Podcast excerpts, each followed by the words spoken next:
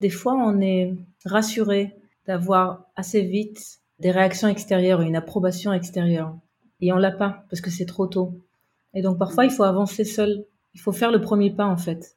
Et quand on met cette énergie-là, on crée un mouvement déjà intérieur. Et je pense qu'en général, dans l'énergie de l'univers, bah, c'est plus facile de joindre un mouvement que de joindre quelque chose qui stagne, tout simplement.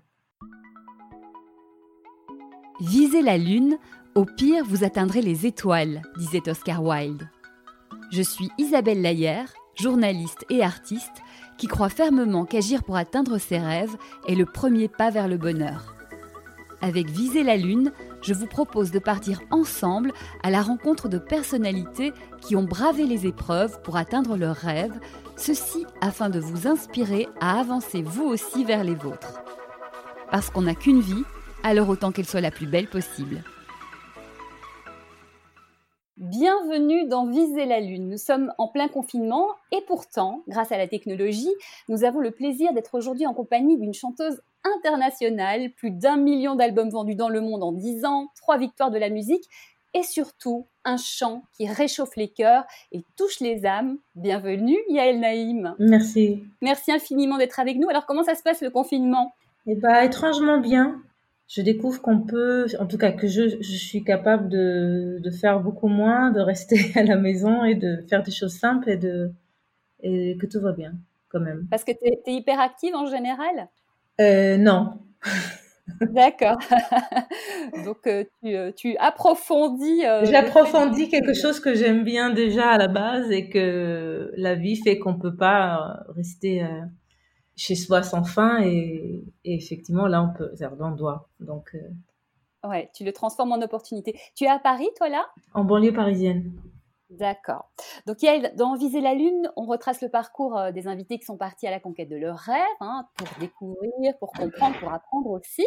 Est-ce que toi, tu es d'accord de faire ce voyage avec nous? Eh bien, puisque je suis là. Eh bien, écoute, c'est parti. Toi, tu es, tu es né à Paris, mais en fait, tu pas resté très longtemps. Euh, non, mes parents sont, ont déménagé à Tel Aviv quand j'avais 4 ans. Tes parents, ils sont d'origine euh, juive tunisienne. Oui. Euh, 4 ans, tu te rappelles d'avant tes 4 ans de Paris ou tu étais trop petite? Je ne sais pas si je mélange les images de photos ou les histoires, mais en tout cas, je me rappelle juste que, que j'ai quitté la neige et que j'ai été vers euh, les petites robes d'été et, et, la mer. Donc ça, ça, je me rappelle de cette sensation en tout cas. D'accord, mais ça t'a pas fait un, choc ou euh, une perturbation particulière, quoi? Euh, Oui, oui, quand même, mais, ah euh, mais comme n'importe quel changement, c'est-à-dire que à Paris, les enfants, en tout cas, nous, on parlait avec la voix un peu comme ça, et en Israël, ils parlaient avec la voix beaucoup plus plus grave, donc on était un peu différent. Donc au début, de toute façon, on se, on se un peu de toi, mais bon, c'était c'était ça n'a pas duré longtemps. Oui, j'ai aimé très vite. Ils faisaient quoi tes parents? Euh, il faisait. Alors mon père, il avait plein de périodes. Il faisait, il faisait un peu, on va dire, euh, forme de mode, c'est-à-dire euh, il avait des magasins d'habits. Et dans une deuxième épisode, il fabriquait des objets artisanaux. Et ma mère était est, esthéticienne. Et tu as des frères et sœurs? Oui, j'ai deux frères. Un qui, qui est actuellement en confinement avec, euh, avec nous, qui fait de la musique et ah. qui est incroyable, et un autre qui vient d'Israël. Ça veut dire que la musique, ça fait partie de votre famille? Oui, mon père, mon père aimait jouer la musique et chanter, et c'est lui qui nous a un peu donné le goût. Parce que toi, tu as très, très jeune appris la, la musique. À quel âge tu as commencé? Euh, vers 9 ans, en fait, j'avais, mhm. on avait un petit orgue Farfisa et des, une guitare. Et très vite, je m'ennuyais de jouer. Vous voyez, il y a toujours quelqu'un qui connaît une mélodie qui peut te l'apprendre, mais voilà, il n'y avait pas plus. Donc j'ai réclamé et on m'a inscrit à des cours. Et très vite, euh, mon père, encore une fois, s'est un peu renseigné. Et euh, un jour, il m'a dit, écoute, si tu veux vraiment te développer, si tu aimes vraiment ça, un vrai piano, c'est, tu peux mieux te développer avec un vrai piano qu'avec les petites orgues de maison. Donc, je me suis mis à rêver d'un vrai piano. Et en fait, il n'avait pas d'argent. Et quelques mois plus tard, voilà, ils ont décidé de, de s'endetter et ils ont acheté un piano qu'ils ont mis dans ma chambre. Donc c'était un événement très très fort et j'ai plus jamais quitté le piano depuis en fait. Parce qu'ils ont senti qu'il y avait quelque chose de spécial pour toi là. Je pense qu'ils en sont. Oui, je pense que c'était un mélange de plein de choses. Oui, ils ont senti que j'avais une forte envie. Et mon père, il a toujours été comme ça. En fait, il faisait des coups de. C'est pas qu'il misait, mais il n'avait pas peur de faire des gros pas, quitte à se tromper ou à revendre le piano s'il faut, mais voilà, il, y allait quoi. Parce qu'il s'est dit que tu pourrais devenir musicienne dans la vie. Je sais pas si c'est à ce stade-là, si c'était euh, une pensée carriériste comme ça. Je crois juste qu'ils ont senti que c'était très fort. Je sais que pour lui, la musique, c'était très fort aussi dans son enfance. Et euh, je pense qu'il croyait profondément que la musique, de toute façon, moi j'y crois aussi, c'est-à-dire que c'est quelque chose de très très fondamental et très important. Donc nous, on met dans notre culture, on met plus en valeur euh, les maths et, l'écriture, mais à cet âge-là, ça développe voilà des choses très importantes dans le caractère, dans le cerveau, dans c'est très important pour le développement. Et lui, il était fou de musique, donc euh, je pense qu'il avait envie de répondre à ce à cet appel-là qui était très fort chez moi. Et bon, j'étais un peu, j'étais disons qu'ils avaient quand même un feedback des profs que j'étais douée ou que c'était facile pour moi, donc ils ont, ils ont été quoi. Tu te rappelles de ta première révélation sur la musique? Oui. Première révélation, c'était vraiment très simple, c'est-à-dire que quand j'ai reçu les premières partitions, je crois que c'était Mozart et que j'ai pu, en lisant, les déchiffrer et les jouer, je sais que pour moi, c'était de l'ordre du miracle. C'est-à-dire de. T'avais quel âge? Bah, 9-10 ans donc j'aimais vraiment le fait que le truc il est écrit et, quelques minutes plus tard, plus ou moins, tu peux, je sais pas, jouer cette musique, ces harmonies, ces trucs, ça, ça me ça me rendait vraiment dingue. Et pas longtemps après, j'ai vu le film Amadeus, euh, ce qui a vraiment qui a vraiment enfoncé le clou parce que j'ai vu en plus ce personnage et ce génie. En plus, le film il est magnifique. Donc euh, c'est complètement rock and roll, c'est pas du tout la vision de la musique classique comme on peut la voir parfois dans les conservatoires. Là, c'était ça m'a vendu le rêve en fait de, de ce personnage. bon, même s'il meurt à la fin, mais la plupart des, des, des artistes à l'époque que je regardais avaient des fins tragiques. Donc hmm. je me suis dit, ok, je serai musicienne, j'aurai une fin tragique comme tout le monde, mais je vais être musicienne. Quitte à avoir une fin tragique, autant vivre sa passion. je, veux, je veux faire ce truc. Donc ça, c'était une sensation forte. Et après, il y avait peut-être une deuxième qui a déclenché euh, la voix. En fait, j'ai découvert les vinyles de mes parents. Il y avait les Beatles. J'ai commencé à écouter les Beatles. Donc, je suis devenue obsessive avec Let It Be. J'avais à peu près 11 ou 12 ans.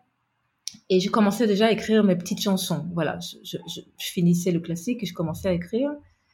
Et je crois que j'ai dû apercevoir une, euh, une annonce faire une euh, genre de compétition du quartier, tu vois, de, de, de chansons pour les enfants. Et ça m'a intriguée, donc je me suis présentée. Et il fallait choisir une reprise. Et, en fait, euh, il y avait des, comment dire, une instru, il fallait chanter là-dessus. Et puis il y avait une compétition sur scène, donc on a répété pendant quelques semaines. Et là où c'était important pour moi, c'est que je voulais pas choisir une reprise, je voulais absolument faire une de mes chansons parce que je savais que en fait, le gars avait un studio et il enregistrait les instrus. Donc, je voulais enregistrer ma chanson. C'était ma première opportunité pour enregistrer. Et du coup, il m'a juste prévenu. Il m'a dit, voilà, si tu fais une chanson à toi, personne la connaît, les gens vont pas voter pour toi, donc tu vas perdre. Tu sais que tu n'as aucune chance. Donc, je dis, je m'en fous de gagner, mais je veux enregistrer ma chanson. Donc, c'était bon. On a été en studio, on a enregistré. J'ai adoré l'expérience. Donc, en fait, déjà petite, tu préfères ne pas gagner, mais tu comprends que c'est ton opportunité pour enregistrer. C'est quand même incroyable d'avoir ça en tête à cet âge-là. Je sais pas, c'est juste que j'avais ma chanson, je voulais l'entendre. Et ouais, effectivement, pour moi, ça avait une valeur d'avoir cet enregistrement-là et de. Bref, après, ce qui était, je trouve euh, assez incroyable, en tout cas comme, euh, je sais pas comment dire, comme genre de leçon de vie pour une fille de deux ans, c'est que finalement, les gens, ils ont voté pour ma chanson. C'est-à-dire, c'était, c'était vraiment un truc de, de petit quartier, hein, mais et en plus, j'ai gagné avec ma chanson. Donc voilà, c'était vraiment, on va dire, le début pour moi du fait que je me suis dit, ok, je peux faire mes chansons et, et je sais pas avoir la récompense à la fin, mais c'est que quand on fait vraiment un truc jusqu'au bout, qu'on aime et qu'on est sincère, et eh ben, il n'y a pas de règles vraiment. Tout, tout peut se passer après. Tout contre, est possible. Voilà, contre les règles même. Voilà. Ah, c'est magnifique. Elle parlait de quoi cette chanson? Bon, C'était une chanson d'amour. Euh, pour des amoureux que je n'avais pas encore, mais que j'imaginais. J'avais 12 ans. Hein. Donc voilà, donc après, j'ai gagné une petite somme euh, d'argent qui m'a permis d'acheter mon premier micro et un petit enregistreur. Et c'est comme ça, en fait, que j'ai commencé à, un petit niveau à enregistrer mes morceaux. Et donc, c'était important, en tout cas, comme euh, déclencheur. Voilà. Et de là, tu as continué la musique?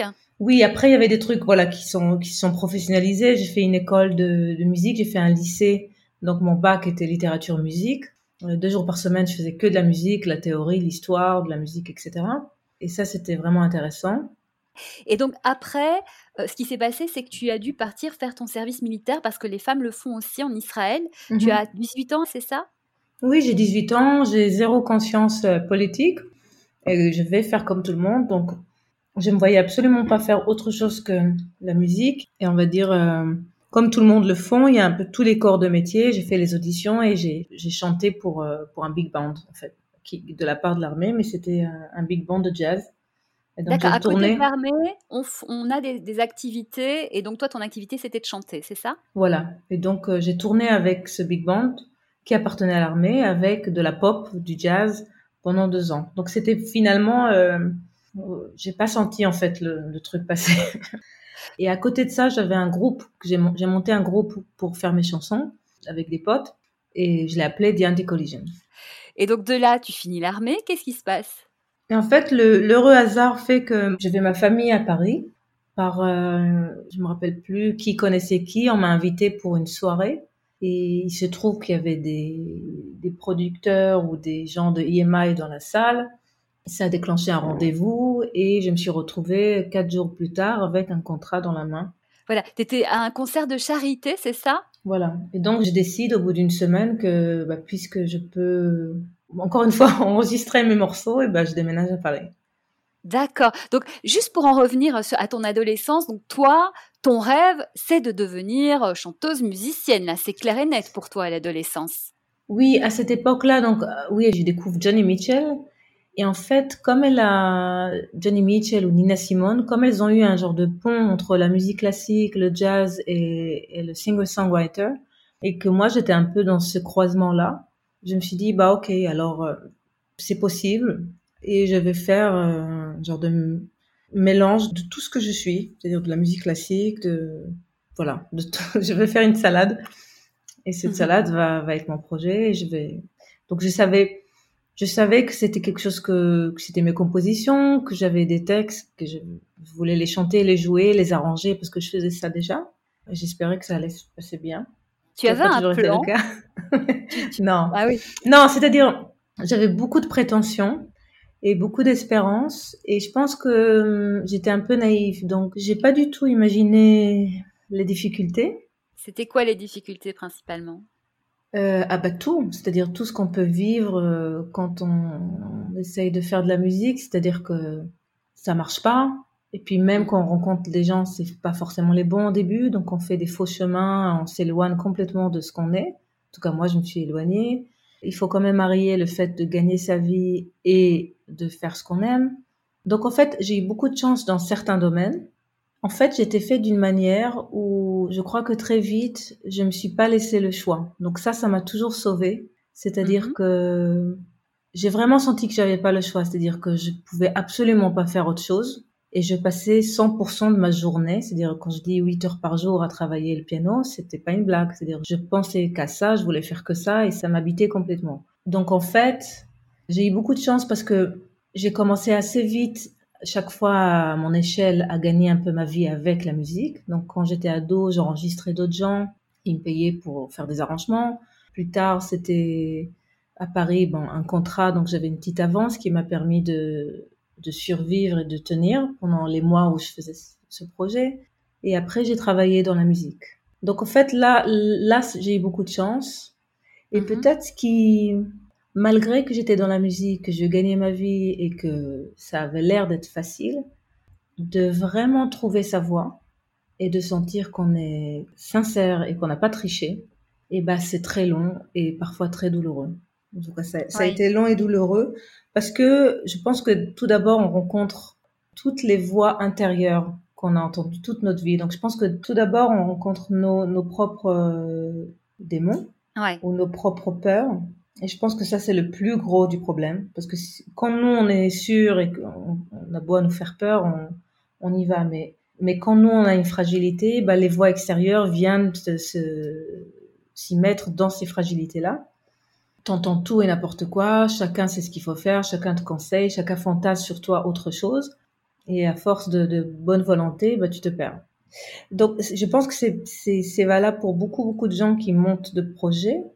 C'est à quel moment euh, fermer la porte pour essayer de comprendre? Déjà qu'est-ce que vraiment, qu'est-ce qui est essentiel pour toi?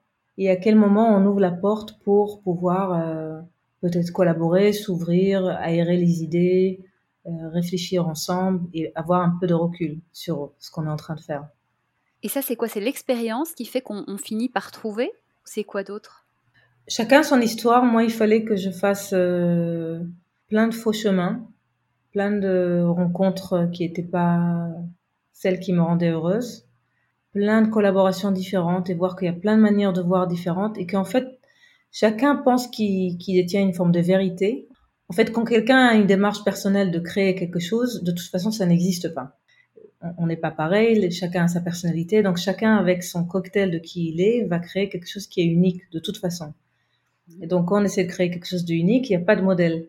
Et, et nous, en tant qu'humains, ça nous rassure d'avoir un modèle. Donc, euh, les gens, on va dire, des maisons de disques vont fantasmer de refaire du Adele fois, fois 100 euh, ou de Amy Winehouse fois 1000. Et, en tout cas, le dernier succès, ça va être euh, le, le success model.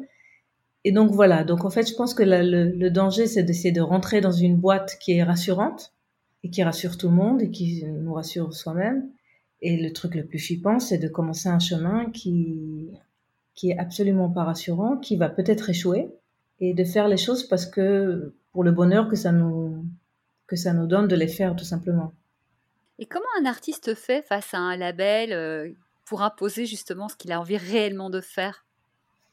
Je pense que c'est très difficile d'imposer. C'est pour ça que je disais de, de, les démons intérieurs, c'est-à-dire que si nous-mêmes on est prêt à faire, c'est-à-dire, je sais que ça m'est arrivé, ça nous est arrivé deux fois, une fois pour le premier album, euh, j'avais pas de label, je me suis enfermée avec David et j'ai enregistré la musique que j'ai voulu. On est toujours libre en quelque sorte, surtout aujourd'hui avec un ordinateur et une carte son, on enregistre ce qu'on veut. Donc on n'a pas besoin d'imposer à quelqu'un, on a juste euh, besoin de faire le tri de ce qui est important pour nous. Si tu veux absolument travailler avec un label et que eux ils veulent pas faire ce que tu veux, ben on n'est pas obligé de travailler ensemble. Ils, sont pas obligés de la même manière que t'es pas obligé de faire un truc qui te plaît pas. Donc personne n'est obligé. Chacun est libre.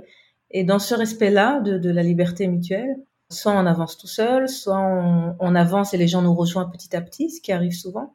Euh, en tout cas, dans mon histoire, chaque fois que j'ai exposé les projets dans une étape euh, première ou prématurée, soit ça crée beaucoup de fantasmes et du coup, bah, tu peux, tu peux finir dans des directions qui n'étaient pas forcément celles qui, que tu veux, parce que le projet n'est pas fait, donc euh, il y a une petite idée, donc voilà, c'est, ça, reste, ça laisse beaucoup de place aux fantasmes. Et donc, dans les deux cas, c'est-à-dire du premier album, j'ai dû avancer seule. Donc le premier album c'était avec David. David Donatien. Donatien. On a enregistré pendant deux ans et demi le projet sans argent, sans maison disque, sans euh, sans penser même que ça allait sortir. Et comme on n'avait rien, on a fait avec ce qu'on avait, c'est-à-dire on n'avait pas plein de choses. On s'est retrouvé à faire des rythmiques avec des, des du riz qu'on secouait sur un truc. J'ai pris des, des pinceaux sur un espace, comment dire, sur une chaise en plastique et quand tu montes le son, bah, ça fait comme des balais sur une batterie. Donc en fait, on, on, se, voilà, on se met à inventer des choses déjà par. Et à vous amuser en plus. Voilà, donc deux ans et demi d'amusement et tout d'un coup, au bout de deux ans, chaque fois que quelqu'un me demandait ce que je faisais, que je faisais écouter un peu, bah, tout d'un coup, ça, touchait. Et les gens commençaient à faire écouter à des gens et et on se retrouvait avec euh, avec du n'importe quoi, c'est-à-dire avec euh, tous les labels de Paris qui nous font des offres et des offres et des offres. Et on a fini par euh, choisir tôt et Vincent Frerbeau qui ont une compréhension du projet, qui ont une philosophie de laisser les artistes libres. Et donc voilà, on avait fini déjà la prod de ces projets quand on a rencontré les, les partenaires. Donc c'est vrai que c'est dans ce sens-là où je dis que des fois on est rassuré d'avoir assez vite des réactions extérieures et une approbation extérieure. Et on l'a pas parce que c'est trop tôt.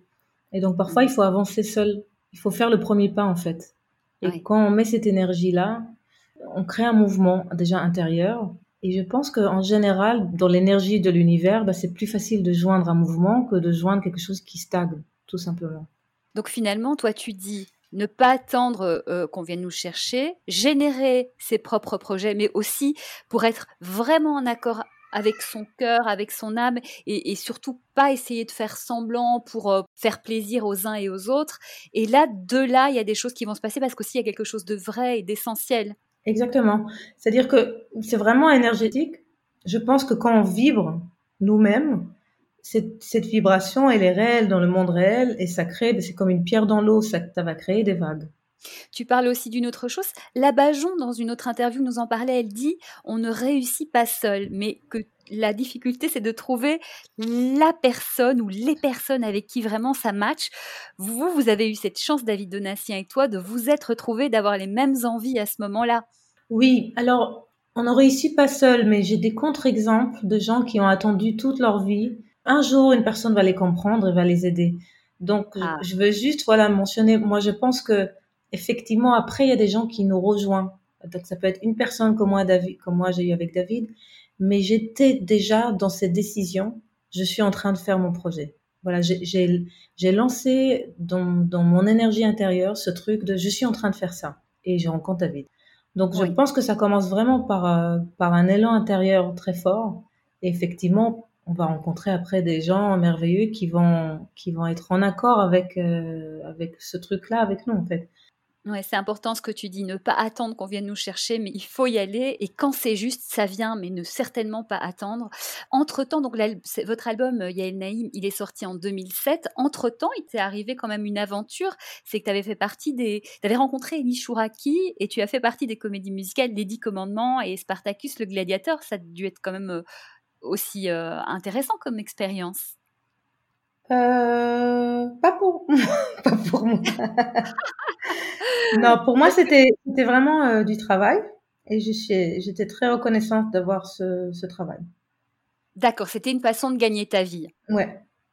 D'accord. Mais, c'était pas mhm. Non non, c'était pas du tout dans, dans un univers musical que j'aimais, mais avec tout le respect parce que c'est des gens qui font des choses, donc j'ai toujours du respect pour les gens qui font. Mais je n'étais pas à ma place artistiquement et donc euh, à un moment je l'ai mal vécu. Mais encore une fois, euh, on a tous des goûts différents, donc euh, c'était une expérience professionnelle importante et je suis reconnaissante que j'ai eu ça sur mon chemin, mais je l'ai mal vécu. Tu, tu es sortie de là un peu abîmée du coup, tu trouves? Non, en fait c'est juste que ça, ça a fait un détour. C'est comme si j'étais dans une genre de peut-être détermination. J'avais pas de peur avant quand je suis venue à Paris, j'avais tout quitté pour faire mon projet. J'étais, j'étais, euh, j'avais pas le choix. Et je suis venue pour faire mon projet. Et tout d'un coup, il y avait le choix. il y avait un autre monde qui existait, avec beaucoup de fantasmes, encore une fois. Euh...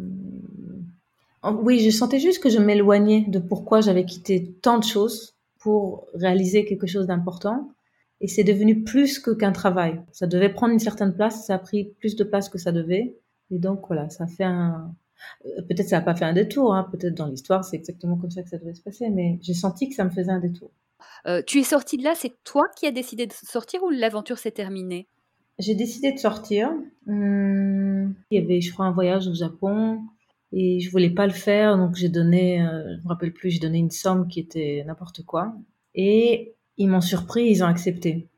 Et bon, après, je me suis dit que c'était quand même une folie parce qu'avec la, la somme, j'aurais pu produire plein de trucs, j'aurais pu acheter du matériel, etc. Mais j'ai senti qu'il fallait plus que j'aille dans la direction de, de je sais pas, d'un confort, on va dire. Que là, racheté ton contrat pour prendre ta liberté. Ouais, il fallait que je sorte du, confort et que que j'ai plus le choix encore une fois. Et donc je me suis pas laissé le choix. J'ai galéré quand même pendant quelques années, mais galéré gentiment, c'est-à-dire juste financièrement. Et c'est pendant cette période-là que je rencontre David, etc., que je libère, que je libère l'espace et le temps pour faire ce, ce projet.